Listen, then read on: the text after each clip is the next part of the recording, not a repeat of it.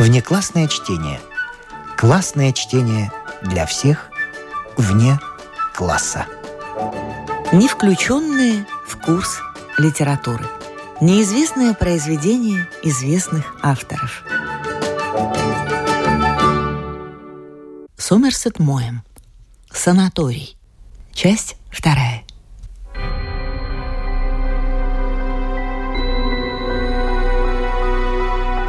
Несколько дней санаторием владело то же тягостное чувство, которое бывает в тюрьме после казни одного из заключенных. А потом, словно по уговору, повинуясь инстинкту самосохранения, все выбросили мысль о юноше из головы. Жизнь с ее неизменным распорядком, с питанием три раза в день, гольфом на миниатюрной площадке, принудительным отдыхом, ссорами и обидами, сплетнями и мелочными неприятностями пошла своим чередом. Кэмпбелл ярости Маклеуда все так же пеликал на своей скрипке модную песенку и трогательную мелодию Энни Лори. Маклеуд все так же бахвалился своим искусством игры в бридж и сплетничал насчет здоровья и нравственности других. Мисс Саткин все так же злословила. Генри Честер все так же жаловался, что доктора уделяют ему мало внимания и сетовал на судьбу, которая с ним, человеком праведной жизни, сыграла такую подлую шутку – Эшенден все так же читал и со снисходительным любопытством наблюдал за причудами своих страдающих братьев.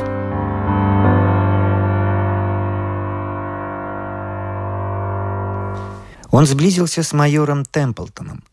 Темплтону было на вид немногим больше сорока, и в свое время он служил в Королевской гвардии, но после войны ушел в отставку. Человек весьма состоятельный, он стал жить в свое удовольствие. В сезон он участвовал в скачках, в сезон стрелял куропаток, в сезон травил лис. А когда все сезоны кончались, ехал в Монте-Карло. Он рассказывал Эшендену, какие крупные суммы выигрывал и проигрывал в Бакара. Он был не прочь приволокнуться за женщинами, и, если верить его рассказам, делал это не без успеха. Он любил хорошо поесть и выпить. Он знал по имени метрдотелей всех лучших лондонских ресторанов. Он был членом полдюжины клубов. Много лет он вел бесполезную пустую жизнь самовлюбленного эгоиста. Ту жизнь, которая в будущем, быть может, станет немыслима, но ему, тем не менее, жилось легко и беззаботно. Однажды Эшенден полюбопытствовал, как бы поступил Темплтон, если бы можно было бы начать сначала – и тот ответил, что поступил бы точно так же. Это был интересный собеседник. Веселый и беззлобно насмешливый, он скользил по поверхности явлений, не будучи способен на большее, легко, свободно и уверенно. У него всегда находился комплимент для поблекших старых дев и шутка для вспыльчивых пожилых джентльменов, потому что хорошие манеры сочетались в нем с врожденной красотой души. Он был из тех, кто всегда готов заключить пари, помочь другу или дать десятку нищему. Пусть он сделал не так уж много добра, зато и зла сделал немного. Баланс его жизни сводился к нулю. Но общаться с ним было куда приятнее, чем со многими обладателями более цельных характеров и достойных качеств. Теперь он был тяжело болен. Он умирал и знал это. Он относился к своему положению с такой же легкой, улыбчивой беззаботностью, как и ко всему на свете. Он порядком покутил на своем веку и ни о чем не жалеет. Правда, ему здорово не повезло. Схватил туберкулез. Но черт возьми, никто не вечен. Ведь с таким же успехом он мог бы погибнуть от вражеской пули или сломать себе шею, беря барьер. Всю жизнь он придерживался правила «уплати проигрыш и забудь о нем». За свои деньги он получил достаточно и теперь готов прикрыть лавочку. Вся его жизнь была сплошным праздником, но всякий праздник рано или поздно кончается. И на другой день не имеет особого значения, уехал ли ты домой на рассвете или исчез, когда веселье было в разгаре. В отношении морали он стоял ниже всех обитателей санатория – но зато один только он с искренней беспечностью принимал неизбежное. Он открыто презирал смерть, предоставляя другим считать его легкомыслие неприличным или восхищаться его мужественным спокойствием. Поселившись в санатории, он меньше всего предполагал, что здесь его ожидает такая любовь, какой он никогда в жизни не испытывал. Романов у него было множество, но настоящего ни одного. Он довольствовался благопристойно продажной любовью харисток и мимолетными связями с женщинами не слишком строгого нрава, которых встречал в знакомых домах. Он всегда стремился избежать всякой привязанности, которая угрожала бы его свободе. Его единственной целью в жизни было получить, возможно, большее удовольствие, и там, где дело касалось женщин, бесконечное разнообразие его вполне устраивало и ничуть не смущало. К женщинам его влекло постоянно. Даже с пожилыми дамами он не мог разговаривать без ласкового блеска в глазах и нежности в голосе. Он готов был на все, лишь бы угодить им – они знали об этой его слабости, были приятно польщены и испытывали к нему безотчетное доверие, совершенно, впрочем, неоправданное. Однажды он обронил замечание, поразившее Эшендена своей проницательностью. «Всякий мужчина, знаете ли, может добиться женщины. Это невелика хитрость. Но только мужчина, уважающий женщину, может расстаться с ней, не унижая ее». За Айви Бишоп он начал ухаживать просто в силу привычки. Она была моложе и красивее других женщин в санатории. На самом деле она была не так молода, как показалось Эшендену при первом знакомстве. Ей было 29, но последние 8 лет она кочевала из одного санатория в другой, в Швейцарии, Англии, Шотландии. И тепличный образ жизни помог девушке сохранить юную внешность. Так что с виду ей вполне можно было дать лет 20. Весь свой жизненный опыт она приобрела в этих лечебных заведениях и любопытным образом сочетала в себе поразительную наивность с не менее поразительной искушенностью. В сердечных делах для нее не было тайн. В нее влюблялось множество мужчин самых различных национальностей. Она принимала их ухаживание спокойно и слегка насмешливо и всегда находила в себе довольно твердости, если они пытались зайти слишком далеко. Была в ней сила характера, удивительная в столь хрупком существе. И когда доходило дело до игры в открытую, она умела высказать все, что думала, в ясных, холодных и решительных выражениях. Айви была не прочь пофлиртовать с Джорджем Темплтоном. Она понимала, что это лишь игра, и хотя бывала с ним очень мила, однако ее шутливая непринужденность не оставляла сомнений в том, что она раскусила Темплтона – и отнюдь не намерена смотреть на их отношения серьезнее, чем он сам. Подобно Эшендену, Темплтон каждый вечер ложился в шесть и обедал в своей комнате, а потому виделся с Айви только днем. Они совершали вместе маленькие прогулки, в другое же время редко оставались наедине. За завтраком завязывался общий разговор между Айви, Темплтоном, Генри Честером и Эшенденом. Но ясно было, что не мужчин Темплтон так усердно старается развлечь. Эшендену казалось, что Темплтон уже не просто волочится за Айви от скуки, а что его чувство становится глубже и искреннее. Трудно было понять, подозревает ли Айви об этом и принимает ли происходящее близко к сердцу. Стоило Темплтону сказать что-либо более интимное, чем приличествовало случаю, как она отвечала ироническим замечанием, вызывавшим всеобщий смех – Смеялся и Темплтон, но вид у него был невеселый. Чем ближе узнавал Эшенден Айви Бишоп, тем больше она ему нравилась. Было что-то трогательное в ее болезненной красоте, в прозрачной коже, в худом лице с огромными и необычайно голубыми глазами. Было что-то трогательное и в ее участи – ведь, подобно многим другим обитателям санатория, она, по сути дела, осталась одна на свете. Мать ее вела светскую жизнь, сестры вышли замуж, они лишь формально интересовались молодой женщиной, которая жила вдали от них вот уже восемь лет.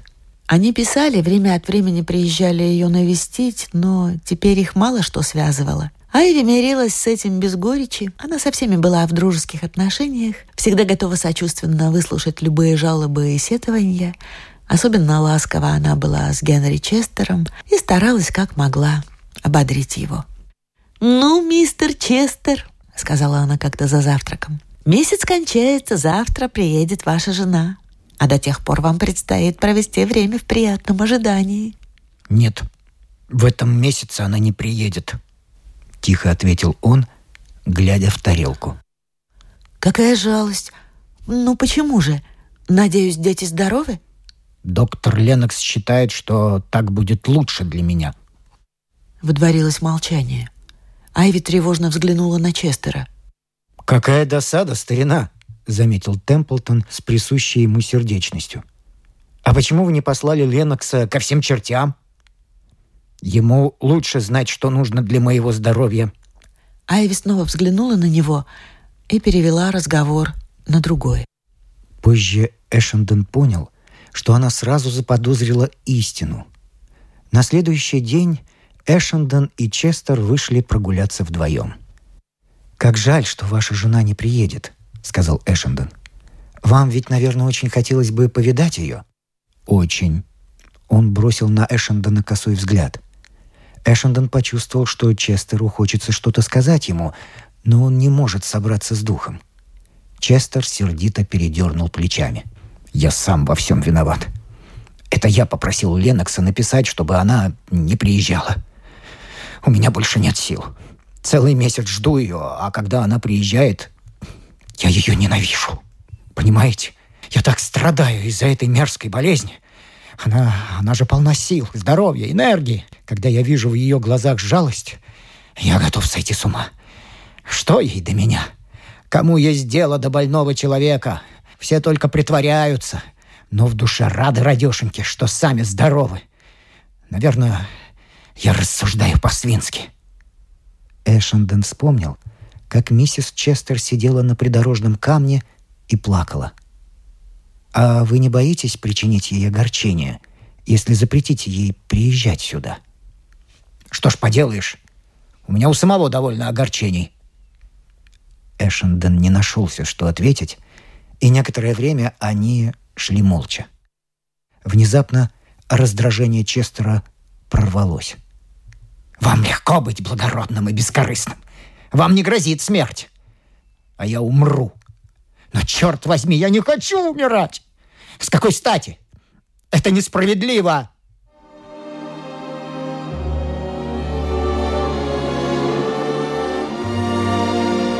Время шло. В санатории, где так мало пищи для ума, всем вскоре стало известно, что Джордж Темплтон влюбился в Айви Бишоп. Труднее было дознаться, каковы ее чувства. Все видели, что Темплтон ей нравится, однако общество его она не искала и как будто даже избегала оставаться с ним наедине. Время от времени какая-нибудь из пожилых дам пробовала вызвать Айви на компрометирующее признание – но та при всей своей бесхитростности оказалась достойным противником. Она игнорировала намеки, а на прямые вопросы отвечала недоверчивым смехом. В конце концов, все дамы пришли в бешенство. Она не настолько глупа, чтобы не видеть, что он от нее без ума. Как она смеет так играть его чувствами? Да, доктор Ленокс обязан сообщить об этом ее матери. Но больше всех негодовал Маклеод. «Это просто смешно! Ведь в сущности к чему все может привести? У него не легкие, а решето. Да и ей похвастаться нечем». Кэмпбелл, напротив, высказался насмешливо и цинично. «Здесь дело нечисто, только все шито-крыто, и я их не виню». «Пошляк!» — вспылил Маклеод. Ах, оставьте! Темплтон не такой человек, чтобы возиться с девчонкой, если у него нет какой-то цели. И она тоже не вчера родилась, поверьте. Эшендон, который часто бывал в обществе Темплтона и Айви, знал гораздо больше других. Темплтон как-то разоткровенничался. Он сам над собой иронизировал. «Нелепо в моем возрасте влюбиться в порядочную девушку. Меньше всего ожидал этого от себя. Но что толку отрицать? Я влюблен по уши. Будь я здоров, я завтра же сделал бы ей предложение. Но никогда не думал, что девушка может быть так мила. Мне всегда казалось, что иметь дело с девушками, ну, я хочу сказать, с порядочными девушками, ужасно скучно. Но с ней не скучно. Она умница, большая умница, и вдобавок хороша собой. Но не это повергло меня в прах, нет. Знаете, что меня покорило? Смешно, да и только. Меня, старого распутника, а? Добродетель. Стоит мне только подумать об этом. И я готов хохотать, как, как гиена. Меньше всего я искал этого в женщинах. И вот, пожалуйста, никуда не денешься. Вы не удивлены? Нисколько, ответил Эшенден. Это обычная сентиментальность, свойственная пожилому возрасту. Ах, язва! Рассмеялся Темплтон. Что она вам сказала? Бог мой, уж не думаете ли вы, что я ей признался? Я не обмолвился с ней ни единым словом, которого не мог бы сказать при всех. А вдруг я умру через полгода? И кроме того, что я могу предложить? Эшенден к тому времени был уже совершенно уверен, что Айви Бишоп влюблена в Темплтона не меньше, чем тот в нее. От него не укрылся ни румянец, заливавший ее щеки, когда Темплтон входил в столовую – неласковые взгляды, которые она украдкой на него бросала. Ее улыбка приобретала какую-то особенную нежность, когда она слушала его воспоминания о прошлом. Эшендону казалось, что она безмятежно греется в лучах его любви, подобно тому, как больные на веранде среди снеговых гор греются в горячих лучах солнца. Но вполне возможно, что она ни о чем ином даже и не помышляет. И, конечно, не его дело сообщать Темплтону то, что она, по-видимому, желает скрыть. Потом произошло событие, нарушившее однообразие санаторной жизни. Хотя Маклеод и Кэмпбелл вечно ссорились, они играли в бридж вместе, потому что до приезда Темплтона были лучшими игроками в санатории. Они перебранивались без умолку и во время игры, и между роберами, но за долгие годы каждый до тонкости изучил игру другого и испытывал острое удовольствие от выигрыша. Обыкновенно Темплтон отказывался составить им компанию. Прекрасный игрок, он, тем не менее, предпочитал играть с Айви, а Маклеод и Кэмпбелл единодушно считали, что это одно баловство. Айви принадлежала к числу тех игроков, которые, сделав ошибку, влекущую за собой проигрыш целого роббера, говорят со смехом «Невелика беда, одной взяткой меньше». Но однажды у Айви болела голова, она осталась в своей комнате, и Темплтон согласился играть с Кэмпбеллом и Маклеодом. Эшенден сел четвертым. Хотя был конец марта, несколько дней кряду шел снег, и они играли на веранде, открытой с трех сторон холодному ветру, в меховых пальто, шапках и перчатках – Ставки были слишком незначительны, чтобы побудить такого игрока, как Темплтон, играть осторожно, а потому он то и дело закрывался. Но играл он настолько лучше остальных, что почти всегда ухитрялся отобрать свои взятки или на худой конец садился без одной. Всем везло, и чаще обычного объявлялся малый шлем. Игра проходила бурно, и Маклеод с Кэмпбеллом без устали перерекались. В половине шестого начался последний робер, так как в шесть по звонку все должны были разойтись на отдых. Этот робер протекал в упорной борьбе, Обе стороны шли на штраф, ибо Маклеод и Кэмпбелл были противниками, и каждый старался не дать выиграть другому. Без десяти шесть игра подходила к концу, оставалась последняя сдача. Темплтон играл с Маклеодом, а Эшенден с Кэмпбеллом. Маклеод назначил две трефы. Эшенден спасовал. Темплтон показал сильную поддержку – и Маклеод назначил большой шлем. Кэмпбелл дублировал. Маклеод редублировал. Услышав это, игроки с других столов побросали карты и столпились около Маклеода, после чего игра шла при гробовом молчании небольшой кучки зрителей. Лицо Маклеода побледнело от волнения. На лбу проступили капли пота. Руки его тряслись. Кэмпбелл стал мрачнее тучи. Маклеод вынужден был дважды прорезать, и оба раза удачно – под конец он заставил противников прокинуться и взял тринадцатую взятку. Зрители зааплодировали. Маклеод, гордый победой, вскочил на ноги. Он погрозил Кемблу кулаком. «Где вам в карты играть, скрипач несчастный? Большой шлем с дублем и редублем. Всю жизнь я мечтал о нем, и вот он, мой, мой, мой!» Он задыхался – Его шатнуло, и он медленно повалился на стол. Послали за доктором. Прибежали служители. Маклеуд был мертв.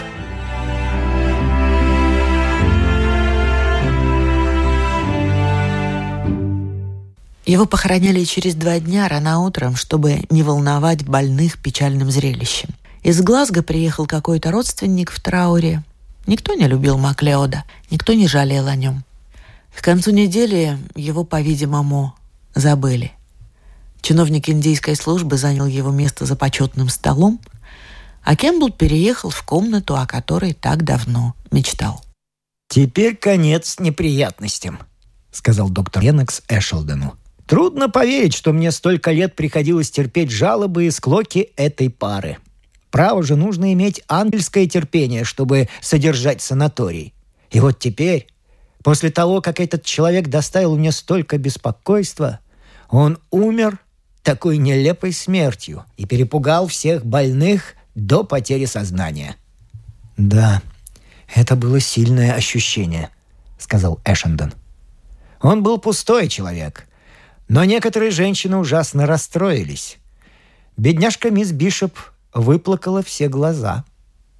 Мне кажется, что она единственная из всех оплакивала его, а не себя. Но вскоре выяснилось, что один человек не забыл Маклеода. Кэмпбелл бродил по санаторию, как собака, потерявшая хозяина. Он не играл в бридж, не разговаривал. Сомнений быть не могло. Он тосковал по Маклеоду. Несколько дней он не выходил из своей комнаты, даже в столовой не появлялся, а потом пошел к доктору Леноксу и заявил, что эта комната нравится ему меньше, чем старая, и он хочет переехать обратно. Доктор Ленокс вышел из себя, что случалось с ним редко, и ответил, что Кэмпбелл много лет приставал к нему с просьбой перевести его в эту комнату. Так пусть теперь либо останется в ней, либо вовсе убирается из санатория. Кэмпбелл вернулся к себе и погрузился в мрачное состояние. «Отчего вы не играете на скрипке?» — не выдержала, наконец, экономка. «Уж две недели вас не слышно». «Не хочу». «Почему же?» «Мне это не доставляет больше удовольствия. Раньше мне нравилось выводить Маклеуда из себя, но теперь никому нет дела, играю я или нет. Я никогда больше не буду играть». И до самого отъезда Эшендена из санатория он ни разу не взял в руки скрипку. Как ни странно, но после смерти Маклеода он потерял всякий вкус к жизни. Не с кем стало ссориться, некого дразнить. Пропал последний стимул, и не оставалось сомнений, что в самом скором времени он последует за своим недругом в могилу. Но на Темплтона смерть Маклеуда произвела совершенно иное впечатление имевшее самые неожиданные последствия. Он сказал Эшендону, как всегда, равнодушным тоном. «А ведь это здорово! Умереть, как он, в минуту своего торжества. Не могу понять, почему все так опечалились. Он провел здесь много лет, не так ли? Кажется, восемнадцать. По мне, такая игра не стоит свеч. По мне лучше уж разом взять свое, а потом будь что будет. Разумеется, все зависит от того, насколько вы дорожите жизнью. Да разве это жизнь? Эшендон не нашел, что ответить. Сам он надеялся выздороветь через несколько месяцев, но стоило взглянуть на Темплтона, и становилось ясно, что ему не поправится. На лице его уже проступила печать смерти. «Знаете, что я сделал?» — спросил Темплтон. «Я предложил Айви стать моей женой. Эшендон был поражен. «Ну и что же она?» «Она, доброе сердечко, ответила, что это самое смешное предложение, какое ей только приходилось выслушивать. И я, должно быть, с ума сошел. Признайте, что она права. Конечно. Но она согласилась выйти за меня замуж. Это безумие. Разумеется, безумие. Но как бы то ни было, мы намерены поговорить об этом с Леноксом.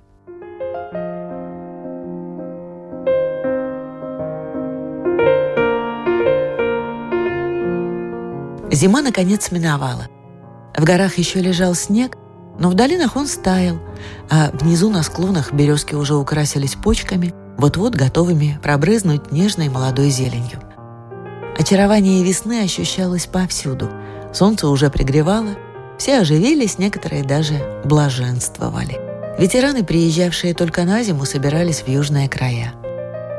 Темплтон и Айви вместе пошли к доктору Леноксу.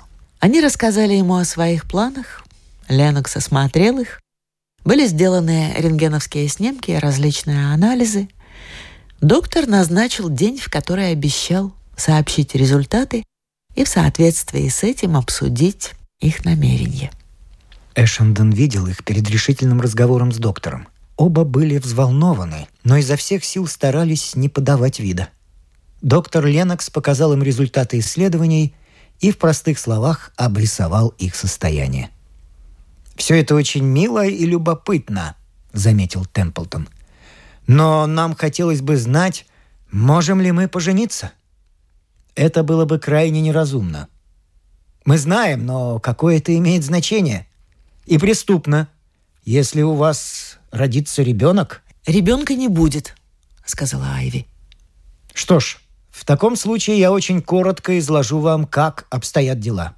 А потом решайте сами». Темплтон ободряюще улыбнулся Айви и взял ее за руку. Доктор продолжал. «Мисс Бишоп едва ли окрепнет когда-нибудь настолько, чтобы вернуться к нормальной жизни. Но если она и дальше будет жить так, как последние восемь лет...» «В санаториях?» «Да.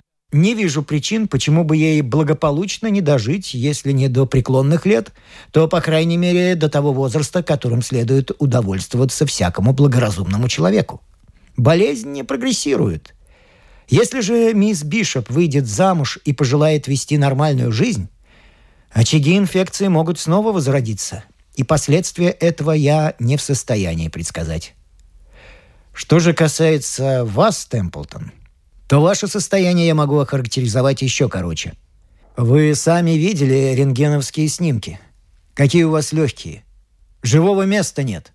Если вы женитесь, то не проживете и полгода. А если не женюсь? Сколько я могу прожить? Доктор колебался. Не бойтесь. Можете сказать мне правду. Два или три года. Благодарю вас. Это все, что мы хотели знать. Они вышли, как и вошли, рука об руку. Айви тихо плакала. Никто не слышал, о чем они разговаривали. Но когда они вышли к завтраку, лица у обоих сияли. Они сказали Эшендену и Честеру, что поженятся, как только получат разрешение на брак. Потом Айви повернулась к Честеру. «Мне бы так хотелось видеть вашу жену у нас на свадьбе. Как вы думаете, она приедет?» «Неужели вы намерены пожениться здесь?» «Да», и мои, и его родственники будут только недовольны, так что мы решили пока ничего не сообщать им. Мы попросили доктора быть моим посаженным отцом. Она ласково взглянула на Честера, ожидая ответа. Двое других мужчин тоже посмотрели на него. Когда Честер заговорил, голос его слегка дрожал. «Это очень любезно с вашей стороны. Я напишу ей и передам ваше приглашение».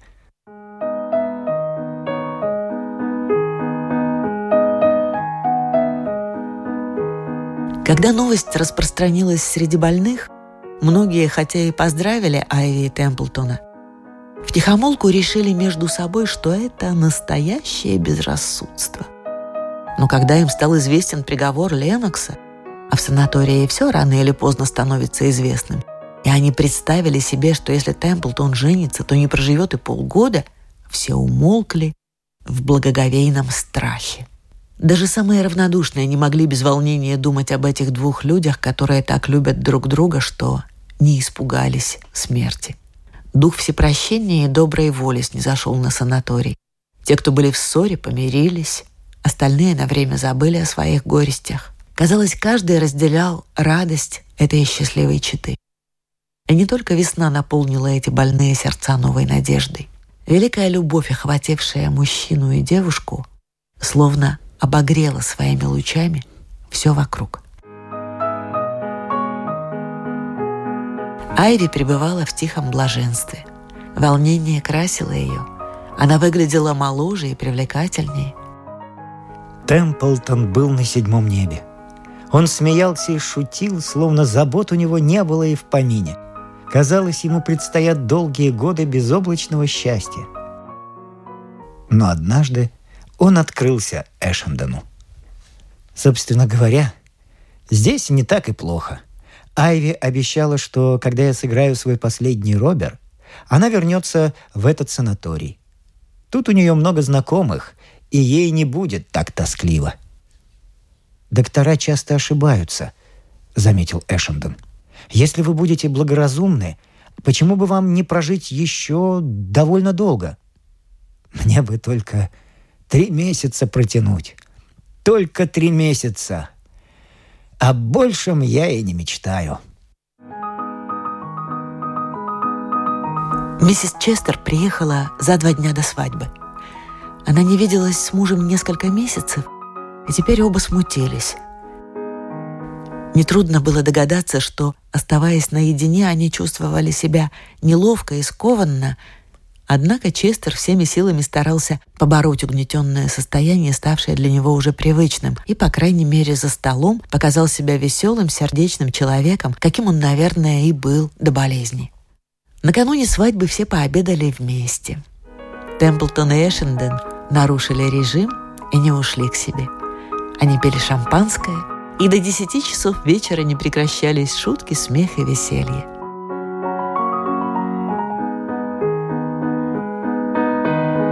Бракосочетание состоялось на другое утро в ближайшей церковке. Эшенден был шафером. Собрались все больные, способные держаться на ногах – а сразу после завтрака новобрачные должны были уехать автомобилем. Больные, врачи и няни вышли проводить их. Кто-то привязал к заднему буферу машины старый башмак, и когда Темплтон с женой появились в дверях санатория, их осыпали рисом, раздалось «Ура!», и они тронулись в путь навстречу любви и смерти.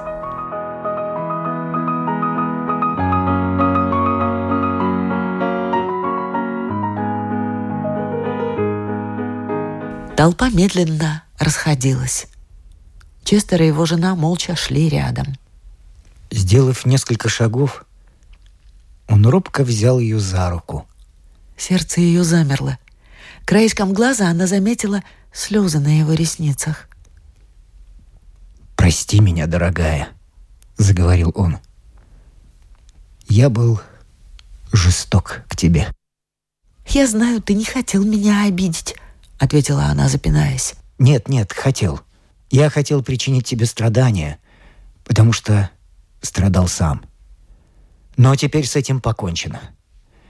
То, что произошло с Темплтоном и Айви Бишоп, я не знаю, как это назвать, заставило меня по-иному взглянуть на вещи. Я больше не боюсь смерти. Мне кажется, смерть значит для человека меньше, гораздо меньше — чем любовь. И я хочу, чтобы ты жила и была счастлива. Я больше ни в чем не завидую тебе и ни на что не жалуюсь. Теперь я рад, что умереть суждено мне, а не тебе. Я, я желаю тебе всего самого хорошего, что есть в мире. Я люблю тебя.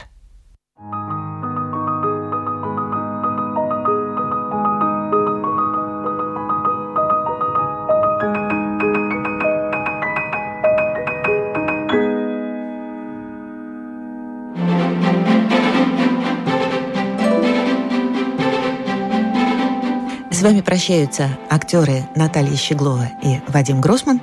Слушайте нас в Spotify, на платформах CastBox, Яндекс Музыка, Apple Podcast и других. Самых маленьких слушателей мы приглашаем побывать в гостях у книжки. Подкаст Латвийского радио 4.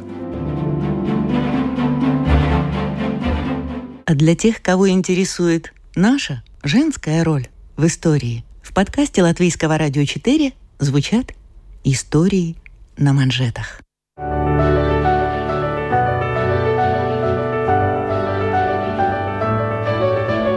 О знаменитых дамах своего да и нашего времени о тех, чья жизнь стала отражением эпохи, об участницах или свидетельницах поворотных моментов в истории человечества, истории на манжетах. Этот и другие подкасты Латвийского радио 4 вы найдете в Spotify, а также на платформах CastBox, Яндекс.Музыка, Apple Podcast и других –